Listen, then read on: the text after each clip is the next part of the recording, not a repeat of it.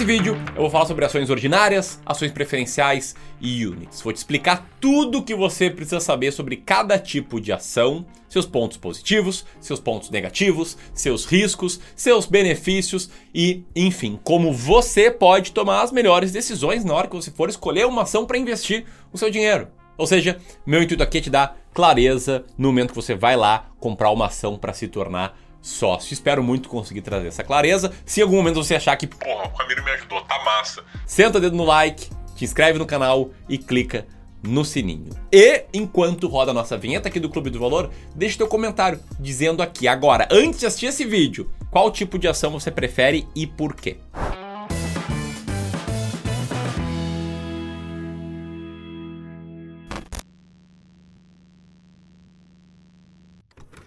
Antes de mais nada, assim, o básico do básico do básico é você entender o que é uma ação, tá? Uma ação é a menor parcela de uma empresa. É como assim, se uma empresa fosse uma casa, uma casa grande, com pátio, piscina, etc., a ação é um tijolo dessa casa, beleza? E quando você olha ações para comprar na bolsa, né? Quando você entra lá na sua corretora, abre o home broker, que é a plataforma de negociação, e olha uma ação, você vê que cada ação ali listada é composta por duas partes um código de quatro letras, exemplo Petr, que seria ações da Petrobras, Abev, que seria ações da Ambev, TAE, com dois E's, né? T-A-E-E, que seriam ações da Taesa, e aí por diante.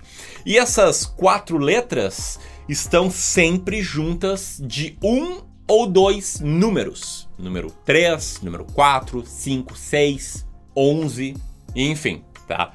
O código, o ticker, as letras indicam qual é a ação e o número indica qual é o tipo de ação. Se ela é ordinária, ela tem código 3. Se ela é preferencial de uma classe específica, 4, ou 5, ou 6. Se é uma unit, código 11, que aliás, não confunda com fundos imobiliários que também tem código 11, assim como as units e assim como os ETFs, que são fundos negociados em bolsa. Mas em breve eu vou te explicar o que cada um desses pontos significa, beleza? Mas vamos lá, vamos começar pelas ações ordinárias, também chamadas de ações ON. Essas ações têm o ticker 3, então sempre que você vê uma empresa com final 3, ticker 3 na bolsa, é ações ordinárias. Tá? Não confunda com 33 também, tá? o código 33 são BDRs, mas é assunto para outro vídeo, não são ações de empresas brasileiras. E as ações ordinárias, o que, que elas são? Elas são um tipo de ação que permite ao detentor dessa ação direito a voto. Esse cara pode participar das assembleias da empresa e votar nas decisões que a empresa vai tomar. Por ter direito a voto, você passa a ter direito de participar das decisões das empresas. E é claro, né, falando da esmagadora maioria dos investidores, 99,9% dos investidores, eles não vão ter uma quantidade de ações de uma determinada empresa que vai garantir direito a voto a nível de mudar o rumo de uma empresa, né, dele ter uma influência significativa nas decisões tomadas por uma empresa. Mas ainda assim é importante entender o conceito, por quê? Porque o acionista controlador da empresa, quem manda na empresa, é quem tem 50,01% das ações ordinárias, porque esse cara tem a maioria. Esse cara é o que a gente chama de controlador. E se não tem ninguém com mais de 50% das ações ordinárias de uma empresa, tem o bloco de controle, que é o grupo de acionistas que somados somam mais do que 50% e esses caras controlam. E assim, eu não quero rogar praga, tá? Não quero falar que você nunca vai ser controlador de uma empresa listada na bolsa. Mas é muito provável que você não seja. Ainda assim, ações ordinárias geralmente são aquelas que são mais seguras pessoas que têm melhores mecanismos, tag along, drag along, enfim, outros mecanismos que provêm aos seus acionistas maior segurança caso uma empresa seja vendida. Tem inclusive gente que fala que acionista é acionista das ações ordinárias, o resto não é. O que modéstia à parte, eu discordo e vou te explicar por que nesse vídeo. Mas vamos lá.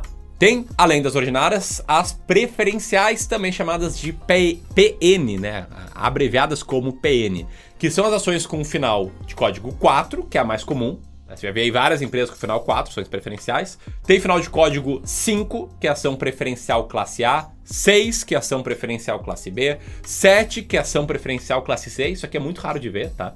8, que é ação preferencial classe D. Também raríssimo de ver. Enfim, né, tem vários finais aqui, as preferenciais. Qual a diferença entre elas, Ramiro? o ponto é que não tem diferença.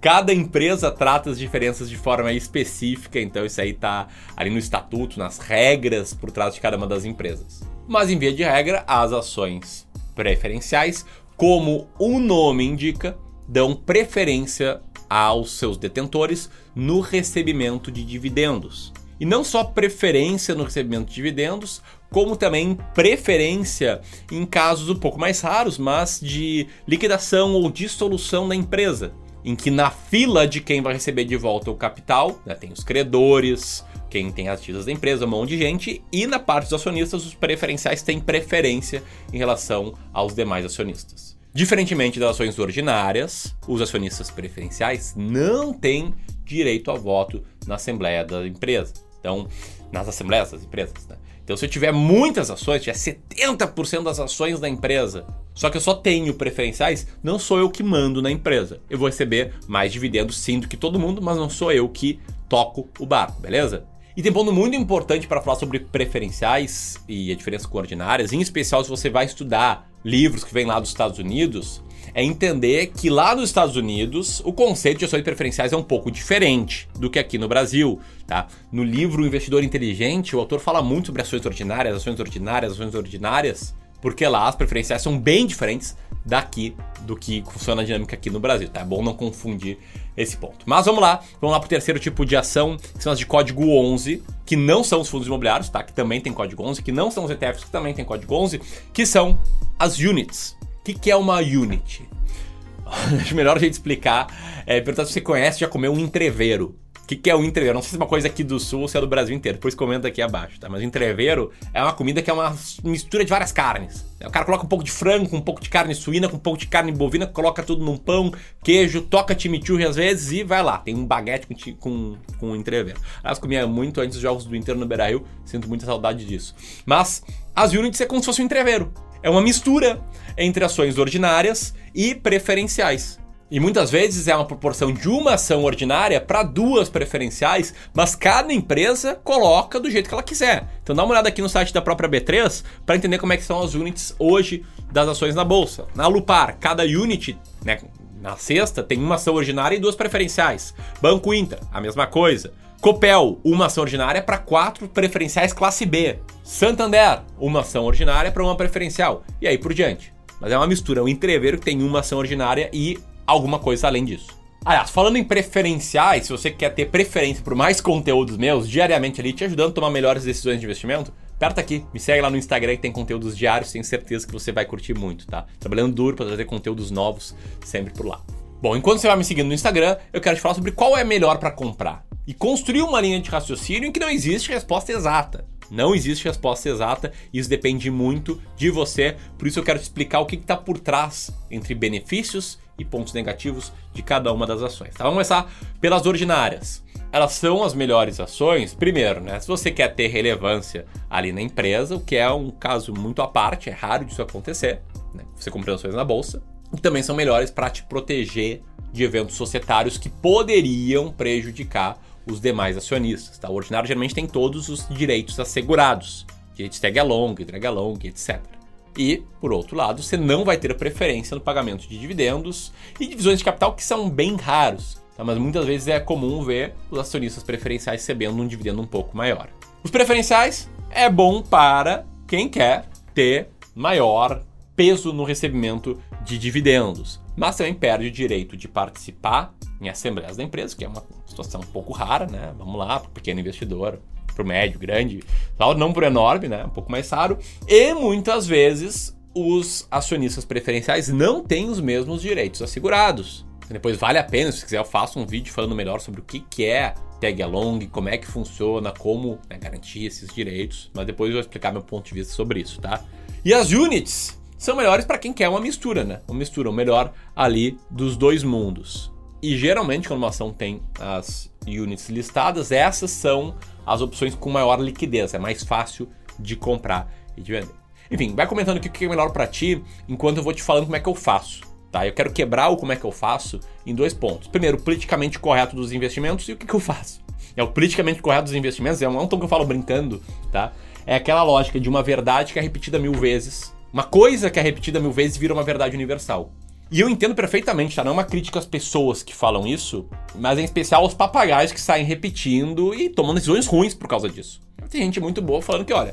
O acionista é o cara que tem as ordinárias. Por porque tem todos os direitos assegurados, esse cara aí nunca vai se lascar, nunca vai ser passado para trás. Respeito muito as pessoas que falam isso, mas vejo que tem um monte de papagaio e fica falando, repetindo, meio que sem pensar no contexto. E por que, que eu não dou uma necessária preferência para as ações ordinárias? Porque para mim existe sim esse risco societário, mas ele é um risco menor do que um outro risco que existe, que é o risco de liquidez, que é você comprar uma ação que é menos negociada.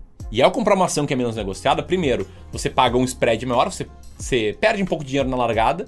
Segundo, numa eventual crise, num eventual momento futuro, é comum das ações perderem liquidez, então tem menos liquidez ainda, você perder dinheiro na saída.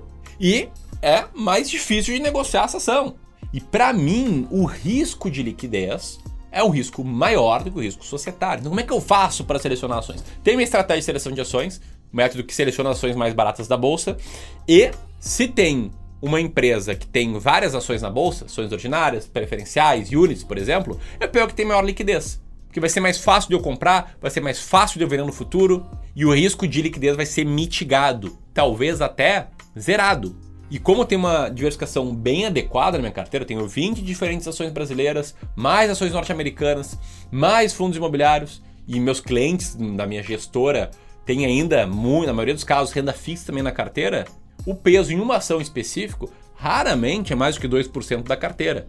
Então, eu vejo que o risco de liquidez nesse cenário fica ainda mais relevante ser mitigado do que o risco societário. Beleza? Como é que você pode checar a liquidez? Em sites como o Status Invest. Dá uma fuçada lá, vê como vai estar tá bem claro ali, né? Qual é a liquidez da ação. Deixa eu até te mostrar um exemplo. Ó, Petrobras 3, liquidez média diária, 347 milhões. Petrobras 4, liquidez média diária, 1 bilhão e meio.